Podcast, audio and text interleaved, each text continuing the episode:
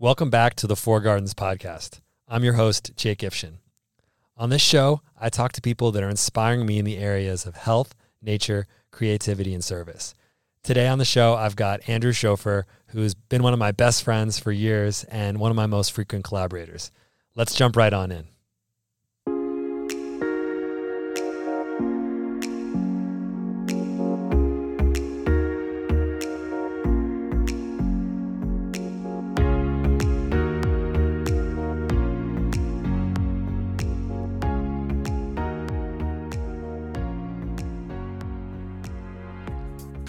Right. Yes. So good to be here with Andrew in Rappahannock County, Virginia today. Uh, Andrew has been is one of my co-founders of Engaged Ecology, uh, along with Ariel Rubens. And yeah, Andrew has taught me more than almost anybody else about nature, wild plants, and animals. So many different skills. So just working with him has been so educational for me, as he's a really uh, incredible naturalist. I've also just enjoyed uh, the friendship with Andrew. We he thinks about things in a really different way, whether it's his lifestyle, uh, his diet, in terms of minimalism, which is so so fun to talk to him. And uh, yeah, and so on that note, Andrew, what is inspiring you lately? What practices? Not about not what practices, but what in nature lately has been fascinating you and has been uh, keeping you interested right now? Uh, that's a good question. I guess I've I've moved recently from Silver Spring and Baltimore area to now Frederick County, Maryland. So up near the mountains. And um, I've been really just taking the time to just explore the new wild spaces near where I live. I feel like that's like uh important baseline to have when you move somewhere new is just tending the relationship with place. So I feel like I'm cultivating a lot of depth just through that exploration and just the ecology is a little bit different uh, since it's more in the mountains. But yeah, just like in the life transition, making a point to still get out um, by myself, especially, and have solo time in nature, which is one of my core practices. So yeah, that's that's what I'm I'm deepening into right now. It's just refining a sit spot um, and just being ex- exploring the places in my ecosystem. Beautiful. Yeah, we went for a hike off Skyline Drive yesterday together, and I was just reminded of how many things Andrew always notices when we're in the woods. Um, he was noticing some fungi and some mushrooms that were hiding, some boletes and some other kinds of mysterious mushrooms, as well as other plants, and just identifying always. So it's just fun to to if you when you get the chance to spend time with with Andrew in a wild space and just check in with the way he's noticing the landscape, the animals, and the plants there. Um, yeah, so that's good. But let's let's go back now to the beginning here for you. You weren't always so nature connected and so comfortable in wild spaces. That's right. That's true. Yeah. I was really terrified of bees specifically since probably around like seven or eight years old until I was 18 years old. And I just had like a traumatic bee incident where I guess I probably had some fear earlier, but I like remember very clearly my mom telling me that like if I let like a bee or a wasp like just land on me and I didn't move, then it wouldn't sting me. And I remember being at the top of a water slide at summer camp and like trying my best to do this. And it's highly possible I was like really nervous and still moving and like kind of freaking out, but it like still stung me and I was like and ever since that day I was like super afraid of just like even like flies buzzing past my head and have like a visceral response in my body and would just like run away from any flying or especially bee or wasp. And it was actually I've never been stung since then, funny enough, but now I actually like go in spaces with bees and wasps a lot and I'm not afraid. So going from there, you know, you, you moved through that. What were the other big milestones for you and experiences that helped you feel more connected to nature and get you know get to where you are now. Yeah well i'll share that honestly the biggest thing that helped me get over that fear was probably uh consumption of the cannabis plant and that medicine even though i wasn't using it as in an intentional way at the time that was actually the very beginning of my connection with that plant medicine. And it allowed me to slow down enough to realize that my fears were not grounded in reality and that these these beings were just doing their job. They're seeking out food sources pollination and uh, they were just going about themselves their own way. And it was my fear and my energy in their space and my lack of awareness actually bothering their space that enabled them to be aggressive towards me and to not have that positive experience. So I was able to slow down to recognize that with that medicine and that along with a few other synchronistic things that happened when I was 18 led me uh, to push past that fear. One of which was being uh, immersed in the wilderness for 81 days straight in a wilderness therapy program in the desert of Utah. And yeah, a lot of things. There was a lot of transition happening in my life when I turned 18. I left high school on purpose um, because I didn't really. I read a lot of uh, psychology text and just really became disillusioned that that was the best way for humans to learn. And thanks to my mom and some other people, I ended up in this awesome uh, wilderness therapy program. And as someone that spent a lot of time avoiding nature for probably 10 or 11 years, um, yeah, being out just with these incredible vistas in desert with sagebrush and cottonwood trees with the leaves turning yellow in the fall. Um, it was just an incredible experience to be like, I have the wilderness in my bones now. Like I've carrying everything on my back and just every day I'm like sleeping, living, going to the bathroom, everything outside 100% of the time. And that definitely changed my life and made me really connected. What was that like going from a pretty normal suburban Baltimore existence to jumping all the way into this really intense, like more intense than I've experienced uh, immersion? 81 days, you said, into the wilderness, into wilderness therapy. Yeah, how did that feel? Well, definitely kicked my ass. Let's say that for sure. Um, yeah, I remember one of my friends when I got there will remark just how like clean my fingernails were, and just like how I was very like uh, not into getting dirty. And yeah, you definitely have like a layer, a caked layer of uh, dirt on you the whole time you're there because you're in the desert, and so there's sand and things going up into the air. But probably the first maybe week to two weeks, it was definitely a, a big struggle. And most of it though was psychological, just the resistance to pushing myself and not wanting to push myself so hard. And that couple like the physical intensity of it coupled with the interpersonal work of everyone there sees a therapist and then there's also group therapy work being done and there's like person like it's kind of like coaching almost in addition to the therapy where there's specific work that your therapist uh, assigns to you each week with like your help and consent as well um, for just ways to show up differently in the group and to show up in your life. But you're ba- there's basically no distractions. There's nowhere to hide. Like uh, you you're just like forced to like face your demons basically or face the things that aren't serving you in your life. And it can feel really intense and make you want to go away. And they actually intentionally design a structure where you, since I was 18, I was legally consenting to be there. But if I wanted to leave, I signed a paper that I would have to walk 20 miles in any direction with two guides following me. And then I'd get a phone call and to like my parents or whoever. And if they that didn't went through, they'd drop me off at like the homeless shelter in Durango, Colorado. So they make it really intense to like also leave because they know how intense it can be. But at a certain point, that intensity became empowerment because I learned how to work with it and I became stronger and I started leading hikes with people with topographical maps and a compass and taking bearings from the land. And yeah, I have a lot of stories like that. But I got to a point, yeah, where I felt confident in the skills I needed to show up and survive and and thrive even.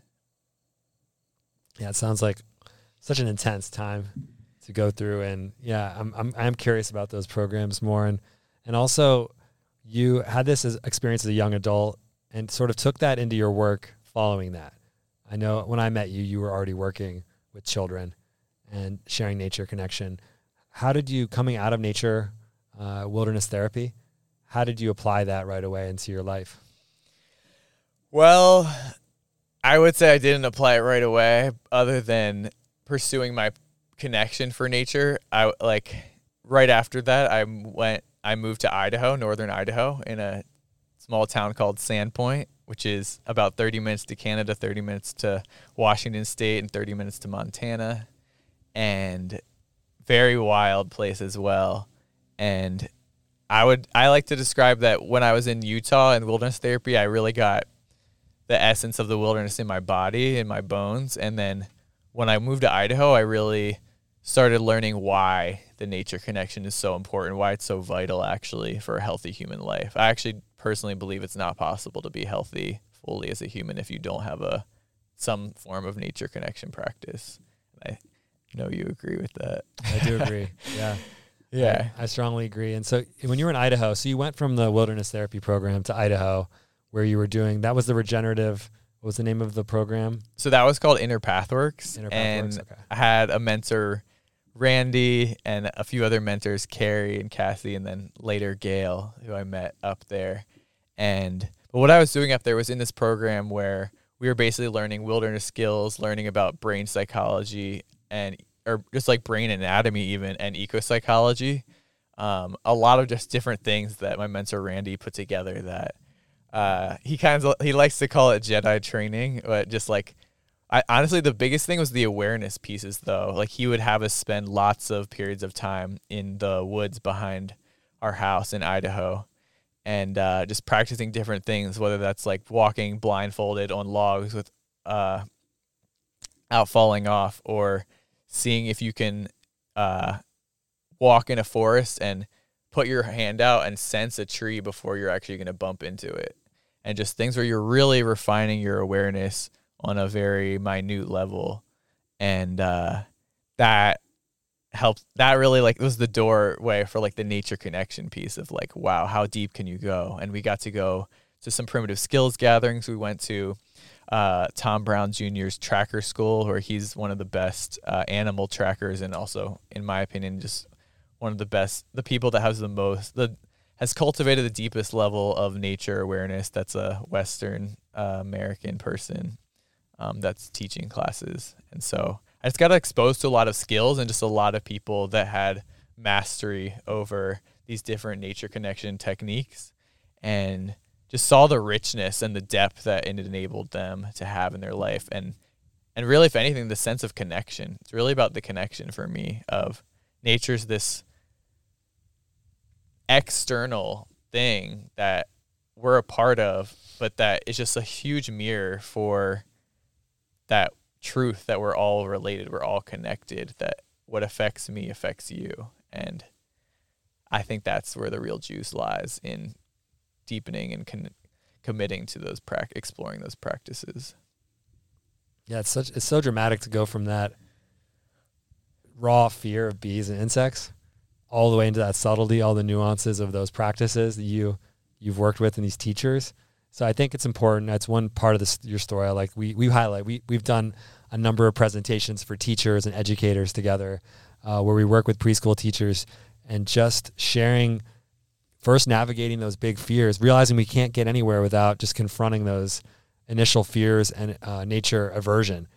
To get you know our goal is to get them and that's my goal too is to get into these subtle awarenesses of nature to deepen our listening for wild spaces for plants and animals which is something i've always um, picked up from you andrew too. I mean we, t- we share in another interview here on a practice episode the sit spot technique but i'm just no andrew is um, you just spending time in the woods with andrew he's listening he's noticing where, where the animals are where the birds have been where the tracks are. He's not afraid to stop and inspect some poop on the ground too and learn from that as well. So yeah, just beautiful to take that journey from raw fear to subtle awareness, and curious too how you've. If there's more you want to share on that journey uh, of your story, and also just how you how you've begun to share it too, or how you like what was that transition like to being a teacher? Like to hear that too for you. Sure. Yeah. Well, I that's like the I guess another aspect of like the work that I've done in the world and that is older than the nature connection piece because yeah, I think I started working with kids.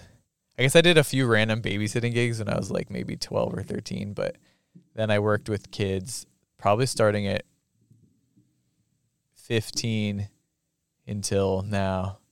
Um, and but the first time I got to do nature connection stuff with kids, I guess is really with a small gardening program where I met one of my dear mentors, Gail Burkett, and um, I met her at a teepee pole peeling party. So we were peeling uh, these long uh, poles for the bark off of them for a for a bunch of teepees for this uh, gathering that uh, was happening in Montana, and um, yeah, connected with her, and we instantly had a really strong connection, and I offered to help her uh, at this after school garden program in Idaho with kids, and that was just such a joy to uh, not only just be with the kids and have our hands in the soil, but also just work with and be be meant start that mentoring relationship with Gail where she's just so attuned to me and also these kids, even though I'm, uh, um, I was just like 18, 19 year old young man at the time. And that blew my mind that an older woman such as her would just have such a level of understanding and attunement of what I might need in my life at that time. And, and also just allowing me to show up with the kids in a way where she's not where she's encouraging the connection, not putting these limits, and also the connection with the kids have with the soil and with the plants, and just the level of reverence for how simple, but also just how profound it is. I know you know just the act of planting food that you might eat or that you're going to give to someone else. Even if you don't even harvest it, just knowing this plant's in the ground and you're you're intentionally utilizing your effort to create this abundance and this beauty. Yeah, I could definitely relate to that whole experience of of gardening together and creating together and uh, you know it's a big part of my story as a preschool teacher into gardening and nature connection so going f- finding the love and wonder with the kids. And something though i that you really added to my toolkit and awareness was the important of importance of wildness with the children too of, of um, lunar nature explanations which we would say are just free free form nature time in the woods too. So going from that gardening first connection how, when did you start to get into that of working with kids in the woods? And uh, also like that wildness piece is that just part of you or is it is it like where does that come from when you're in your pedagogy? Yeah um i guess i'll just continue the journey for a minute and then i'll talk about the wildness piece. yeah sure. Um, yeah, so after I left Idaho, I moved to California, studied for an amazing uh, wilderness program there that was broken up into two years. Uh, the first was called the Rege- uh, the Regenerative Design Nature Awareness Program at the Regenerative Design Institute (RDI), and that's based in Bolinas, California, and that has transitioned. And now there's a daughter school, which I uh, I went the last. I was there the very last year that program ran, and then it kind of transitioned into this new program called the Weaving Earth Center for Relational Education immersion program. And so I was the first cohort in my second, but I was a second year student in that cohort because it kind of bled into that daughter program.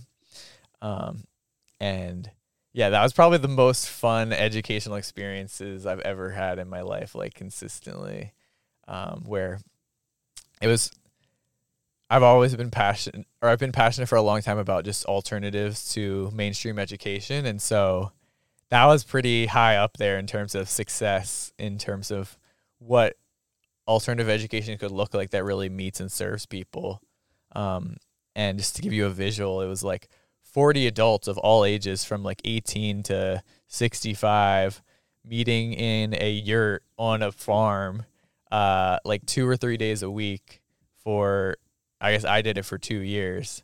And there's also just these layers of there was first year students, second year students, third year students. There was elders, um, in there was elders holding accountability for and and the leaders it was just all woven in in this really beautiful way and so you felt this you felt these layers of support that you don't always feel and layers of integrity um, that were just really beautiful not to mention just that we were on these beautiful properties we could my first year i could literally walk to the ocean so a lot of people when they were just having a difficult time or whatever they would just skip whatever the class was and just go jump in the ocean and just let nature heal them. And so I felt like the school is really practicing what they preach by allowing space for one self care, but just really letting nature be the teacher as well and not judging that as something wrong, like they're skipping or whatever.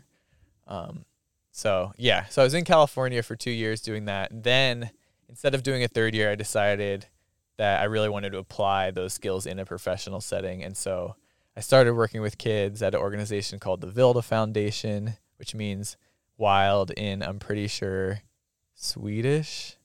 It's either Swedish or Finnish. Um, yeah. And the woman who created that program, Mia Andler, she was also a graduate of the RDNA program.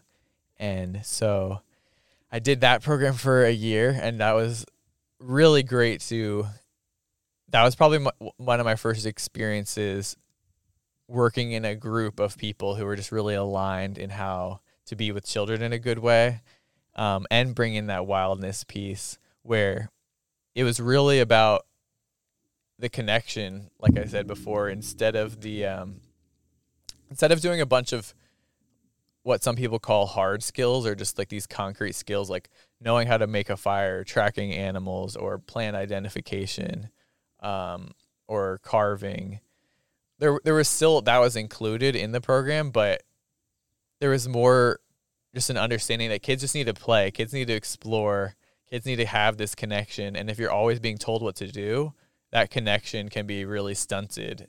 Um, and just because it's organic, it's it's how you create a relationship. You know, like the best relationships in my experience are be are with like full consent on both parties and there's this timelessness, this spaciousness for that magic to come forth. Um, and as for wildness, I mean, I'm always, I've just, one of my core values is like the balance of the sacred and the profane. I've just seen over and over again in so many different spiritual teachings that that's always apparent by the people that understand them the most. And just, it's super fun. Like, why would you not want to? have fun and be a trickster, especially if it can help people heal and grow and thrive. Um, I've heard stories where there's like medicine people that will like go into ceremony and they'll like they'll just like fart really loudly because and people are like look at them like are you crazy like what and they're like yeah like the the sacredness doesn't become sacred if we take it too seriously if it's too rigidly held yeah, I think for me the wildness I witnessed it too. Yeah, I see. I definitely see the sacred and profane balance in uh, knowing you and and in the world. And I think uh, I think wildness too doesn't need to look like with children out of control children. Like I think I say wildness because you can you can like and both of us rile up. We work with children where you can get them riled up, but wildness to me has looked like in our in our work together too the animal forms. You know, becoming an animal um, moving our body in sort of unstructured, unplanned ways. It's sort of a connection, but bridging the creative garden and nature garden for me, of tapping into something that's that's unstructured and yet at the same time naturally structured.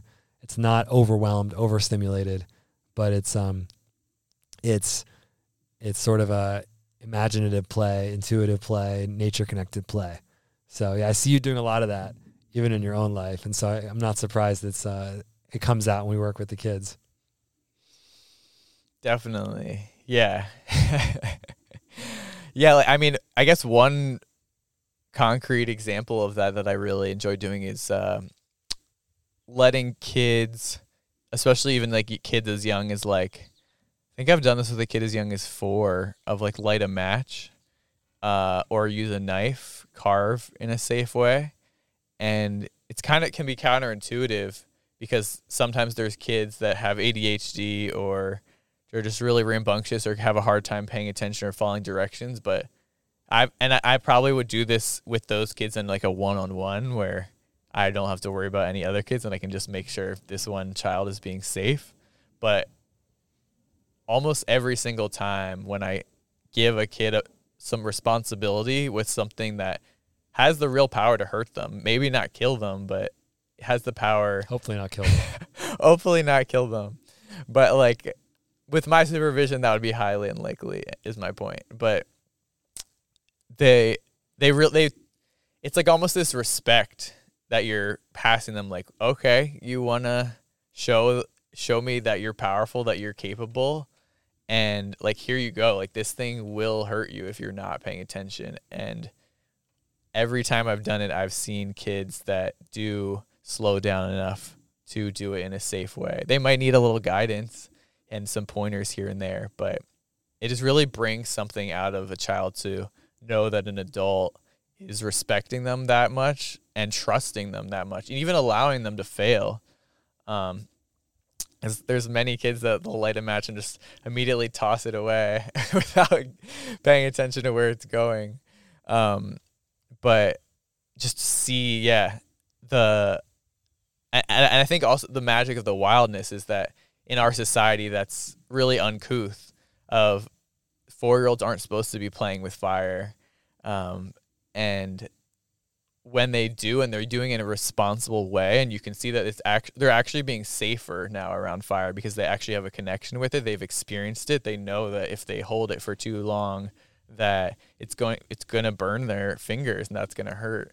And just that exposure I, I just believe people are going to be safer and more confident, more knowledgeable, and be able to have better outcomes by actually facing that connection. And of course, I'm not going to force a kid that's scared or doesn't want to to do that, but uh, more times than not, a child is excited about trying that out. So hearing that, yeah, I think this has been two definite themes of our work has been around with Andrew and I have been both transmuting fear for adults and children around nature, transmuting it through awareness of what are the real risks, what are the real dangers, and then this other theme because they're often a lot smaller than they seem. I'd like to g- revisit that with you, um, but also it's the, it's the same with this responsibility issue of what is the real risk of a four year old lighting a ma- match with supervision. Um, comparing that to what's the risk of them not understanding fire at all and being afraid of fire or developing fears. This can be applied to a lot of areas of nature.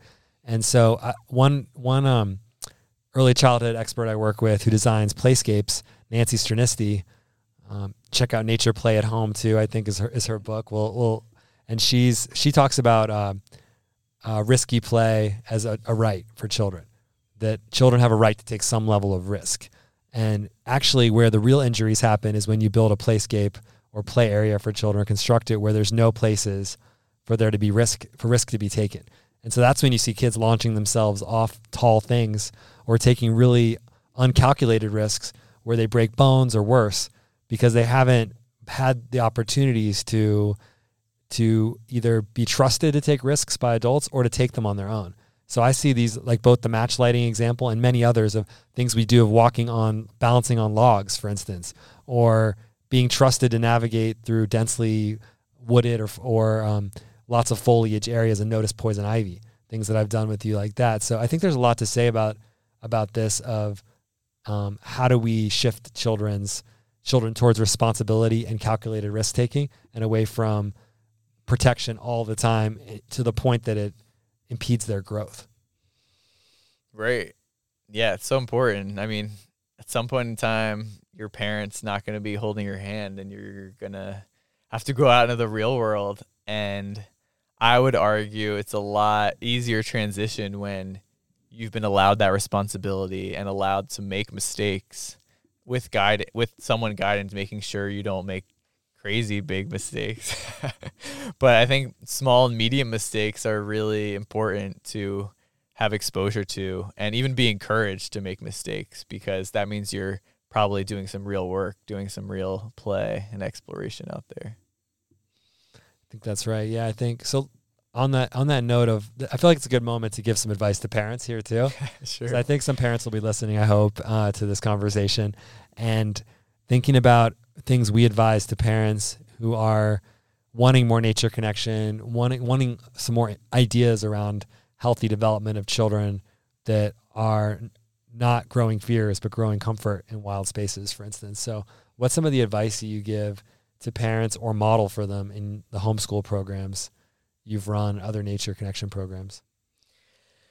Yeah, I mean, I feel like you can tell pretty easily whether a child is being supported at home in their nature connection journey. Um, and yeah, I've heard from one of my mentors says a lot that you know your nature connection uh, only goes as far as like the people around you supports it, and what that means, unless you're just so passionately committed to it, which can be more. I feel like it can be more difficult to be specifically passionate about something that our culture doesn't value, and especially as a young person. Um, and so it's really important whether yeah that's you as a as a parent taking responsibility and investing time in deepening your own nature connection practice so that looks like l- learning what are your fears? Like am i afraid of ticks? Am i afraid of poison ivy? Like an art ecosystem am i afraid of bears eating me? Am i afraid of being struck by lightning? Am i afraid of getting lost? Am i afraid of whatever? Uh, being uncomfortable being sweaty being hot heat exhaustion. Just f- figuring out what those are and just really what there's people out there that know how to deal with these things. So you can either stay in that fear or you can work towards knowing what are those strategies. And it will probably take some work. It's probably not gonna you're probably not gonna learn it all just in like one wikipedia article like in 15 minutes. Maybe you will if you find the right one. But it also takes practice. These wilderness skills aren't something that you should just be like read a book and then go plan like a two month hike in the backcountry um, it's something that takes integration and trial and error and is best experienced with someone that has more experience than you. And so your children are looking for someone like that of if they have these amazing experiences in a homeschool program for instance or a summer camp, but then then they go home and they're like telling you about this amazing uh, bird encounter that they had and then you're like, "Oh, that's nice, honey." You know, that's really going to shut down the story. That's not going to even just um, yeah, that's going to shut down the creativity and the story and the curiosity. Um, but one thing that we like to teach, which is so great and so simple, is just you really, even if you are super busy and you just don't have the time, or maybe whatever reason you don't have the interest as much to just like invest this time and money in learning these skills, just ask, just being curious yourself and starting with your kid from baseline and just asking really good questions that you're authentically curious about like oh what were what color of feet did that bird have? What color was its beak? Like how big was it when its wings were spread out how big was it? Like this big or was it this big? Um and just getting really curious with them of like which direction was it flying? Like why do you think it was over there? Do you think it lives nearby? Where do you think it sleeps at night? There's just like a million questions you could be asking and all those questions are getting those gears turning in those kids head and if uh they're authentically interested, then they might be spending more of their own personal time to figure out the answer. Um, and yeah, I also feel like once you get past the fear part, nature connection really is as simple as just going outside and playing. Like it's that simple, and, and having unstructured, like unsupervised time, um, allowing your child to. I, a ideally a place that you feel safe letting them explore. Maybe you're sort when they're younger, you're in eye shot and earshot, so you can still keep tabs on them, but they have the illusion that they're kind of in their own world doing their own thing, and that let them get muddy. Let them uh, let them pick up, learn the what bugs are dangerous, and then let them pick up the bugs that aren't dangerous, and uh, just that immersion, that intimacy of like maybe you're gonna squash a few bugs and my val my personal philosophy on that is I'd rather have my child hurt a few animals and I can teach them about being respectful about that than not having the exposure at all where they're actually never going to learn and never going to have a connection with these beings which I would hope that one day they'll they will learn to respect and protect. Those are great tips. Yeah. Thanks for sharing those. I think For that's sure. those are all really actionable of just things we teach um, to teachers too to also implement of creating those spaces letting kids you know just play and get muddy and, and go. I mean those are, those are the simple ones. Educate yourself too. So Yeah. you're not overreacting or underreacting to the or, or designing like designing the experience too you want picking the area consciously picking the setting intentions for that journey. There's there's a lot of tips. You know when you're when you're doing a trip with more kids i think it's a little different than building a normal routine with your children in your backyard or in some a park nearby. But yeah i want to um take a shift. Can I say one more thing on that? yeah I also yeah, I like your like design for success of just like let's just say like you really don't like kids getting muddy because it like messes up your car and you don't want to like have to be cleaning it or paying someone to cleaning it like every week like well they have like these like dog like care like mats that you can get where it's like it just protects the whole like back of your uh car and then you can just throw it in the washing machine so it's like yeah design if you know something's going to be an issue like f- preemptively try to come up with a solution so that's not preventing your kid from having these experiences. Let's shift our conversation now to talking about personal practices and lifestyle design, which are two areas I've learned a lot from you. Uh, tell me first, what are you doing in the mornings these days? What are your practices right now? Sure. Well, I'll share that my practices really start at night, is what I've learned. And so I have an alarm on my phone at 9 p.m. that goes off. And so if I'm on electronics, I'll turn those off, put them on airplane mode, and then I'll brush my teeth and wash up for bed. And then I will just read or hang out with my partner or friends or uh, just mostly just hang out in bed and get like do some like calming activity um, until I fall asleep. And then I'll wake up at 7 a.m. every day. And I try to allow to have at least like an hour and a half to two hours for not necessarily practices the whole time, but just spaciousness in my schedule before I have to like go to work or do work. Um, so that I don't feel like I'm rushing. Because I feel like that actually really adds to my practices, knowing that I I'm not like on the clock. I'm not like the alarm goes off at seven. At seven oh three, I have to be in the shower, and at seven oh five, I have to be like having my towel in my hand. I I personally really don't like practices like that. Um, but so my morning regimen is I use mint essential oils, and uh, mint has a really activating smell. So I'll uh, smell those. I just like open the cap and smell it. Um, I don't necessarily even dab it on my fingers or anything like that. Um, but yeah, the mint's really activating. And then I'll jump in a cold shower. I'll I mostly just do a rinse, so I'm not doing like a timed shower or anything. It's probably like I don't know, 10 to 20 seconds. Um, and just getting the cold water on my body, um, and just to wake me up and shock my system awake. And it feels, it can be a little intimidating, but it feels really freaking good when you get out. Um, then I will either go for a walk or for a run. Um, and in the past, currently I'm not, but when I live near trails with softer ground, I really like to do that barefoot because it wakes my feet up and really connects me to the earth. Um, then when I get back, if I, I'll either work out or I'll go home and do some breath work. And I have a few different breath work practices I'm experimenting with right now. Um, I've also been really uh, enjoying. I'll listen to some like classical or instrumental music, and I'll uh, either do morning pages, which is just free form writing, or I'll just set a timer and just write whatever I'm interested in writing that day. Um, and that just I've been wanting to get more into writing, and I feel pretty fresh in the morning, so that's just fun to see what ends up on the page.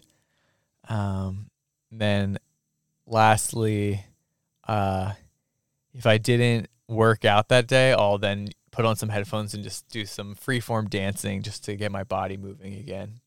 Um, and yeah, so it's mainly just like focusing on how do I wake up my body and my mind and get creative and in my center.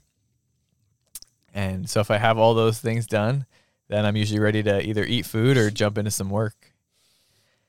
Thanks. Excuse me, I had a sneeze. Oh, you're good. But I do, um, I do endorse all those practices myself, and have adopted some of them from you, particularly barefoot running and walking, um, the cold shower and dancing are things I talk about a lot in my practices. And also, we, we, you and I have talked a lot about technology boundaries and how important that is to us. So these are all common uh, themes we've talked about and practices I now share with you. So yeah, really good to really good to hear you've you've built such a, a great morning to support yourself and and I think also would encourage people if they haven't already to listen to Andrew's podcast, uh, his practice episode about sit spots. So I feel like we've gotten a lot of gold from you around uh, your nature practices and your health practices here.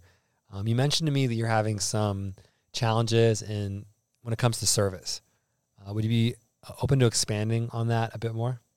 Sure. So, as you know, we and Ariel were working together for several years, and we've kind of put a pause on that specific work under the Engaged Ecology moniker for now. We're all doing exploring different things and integrating new wisdom into our lives. And since that time, I've done some personal nature connection programs with kids in the Frederick area. And right now, and that's also shifted. And a lot's shifted actually around my 28th birthday. And now I'm doing something I've wanted to do for a long time, which has been work with my father, um, Hank Chauffeur. Shout out to him. And uh, yeah, so my family has a furniture business that's been in my family for 107 years. And during the pandemic, it now just shut down being a furniture business. But there's still um, some real estate involved in uh, that business, and that's something that I'm interested in learning about how to leverage that so I can f- further my mission of nature connection and just helping people thrive and um, heal trauma and lots of other juicy stuff. Um, but yeah, I find myself in this space where part of my the where the place where my path is taking me to do my service is calling me to I guess step more into my financial power as we both know. Unfortunately in this culture nature connection work is pretty undervalued. Even just nature itself is pretty undervalued even though a lot of people like to look at nature. There's less it's it's more commo- it's been more commodified and there's not people don't honor like the inherent value of well one just how beautiful it is but also just that we we need the we need the trees to survive we need the ecosystem to be intact to be healthy and thriving or even existent as humans. Um, so, and that's something that I've always, yeah, had a hard time with, and also just a lot of working with you actually is just really made driven home to me how important it is to offer work that values your time and you're actually doing a disservice to the work itself by just accepting a small amount of money for the work. Um, and it's really, and in practicality, it's just unsustainable. It's not regenerative. It's not practicing what we preach of we want to do work that's creating systems and expanding and be able to offer more and be able to impact and reach more people. And so, uh, the work with my dad with the real estate coupled with um, I'm also exploring a few different trainings. One of them is a program with an organization called Medicinal Mindfulness, and they're based in Boulder, Colorado. And they're one of the first organizations in the country to offer cannabis in a ceremonial setting in a legal way. Um, and based on my experience earlier with the bees, and that's just been that's continued to be such a profound teacher and mentor for me and something that I've had a lot of resistance myself to wanting to share with other people a lot of because just the stigma around cannabis and how it's illegal still in a lot of places um, and just there's a, a view that it's used to kind of sedate yourself or distract yourself or not it's not really used by most people, and that's been my experience, is that most people do use it to just get stoned, to get high, to sedate themselves, to escape, to distract themselves. And I've experienced that if you set intentions and put a more stronger container and context around it, whether that's a ceremony or you're yeah, just having just sitting down and just really being more mindful and intentional with it, that there's a lot of different other experiences that can come forth. Um, one of that one of them is healing trauma, which is I feel like so necessary for anyone to be doing their personal mission work is removing those blockages, those woundings that are preventing them from sharing their gifts. Um, and then also just with the connection piece, I really feel there's just this visceral difference where when you're out in the forest with your own cannabis or plant medicine, you you can have an experience where you just visually understand the connection. It's not this intellectual thing. And I believe you can do that without cannabis medicine as well. But I feel for a lot of people, especially people that are coming from a more disconnected space, that it can really help accelerate that process and even teach them things where when they're not using the cannabis plant that they can integrate into their lives. And that's my goal with the medicine is that it's it's a teacher. It's something it's ideally something that's not taking you away from your life. It's something that's helping you enhance your life, and that it, the integration piece is essential. Um, yeah, that's great. I yeah, I've always known you to be a very moderate cannabis user and overall clear-headed, sober person, and for me, that's always been uh, something I've valued in you. You're kind of not cautious, but more respectful relationship you have with substances is something I've appreciated about in you, especially as I've re thought through and rebalanced my own relationship with substances, you know, cutting alcohol out before I met you of my life and reducing uh, caffeine and yeah, really living a pretty sober lifestyle. I'm not someone who's working with cannabis, but I, I just support people reclaiming different medicines which have been demonized or criminalized unfairly, un- unjustly, and hurt so many people. So I think it is important work, and I'm, I do hope to feature other guests on the podcast in the future that are going to talk about um, using medicine and plant medicine as, as a healing tool in balance, along with therapy and mentorship and other tools. So it's not a distraction, it's not a uh, a numbing out, but it is going to going to meet the need of healing that's so present in, in this world. And I want to reflect back that you're, it looks, it sounds to me like you're shifting more overtly your work in the future towards a healing intention. And I think there is more known need. We talked in our business about what do people need. We would, we would, we believe we knew what people needed. They need, you know, we would, when we say we need gardens, we need to get outside. We need to know the plants around us. Not everyone knew they needed that and was willing to pay for that. That was a big challenge that you were mentioning before around running a nature connection business that was doing programs, that was doing building gardens, taking people outside. And I love that you are thinking creatively around, well, people do know they need healing. They do know they need uh, trauma, trauma therapy and other kinds of that. And so is that part of your, when you talk about your new uh, strategy in the service garden, is, is that part of, are you seeing there being a solution within that? Is the real estate the solution of doing a side hustle or do you hope it's going to be the, like are you are you building towards a, a mentorship cannabis healing business or like how is that looking for you right now?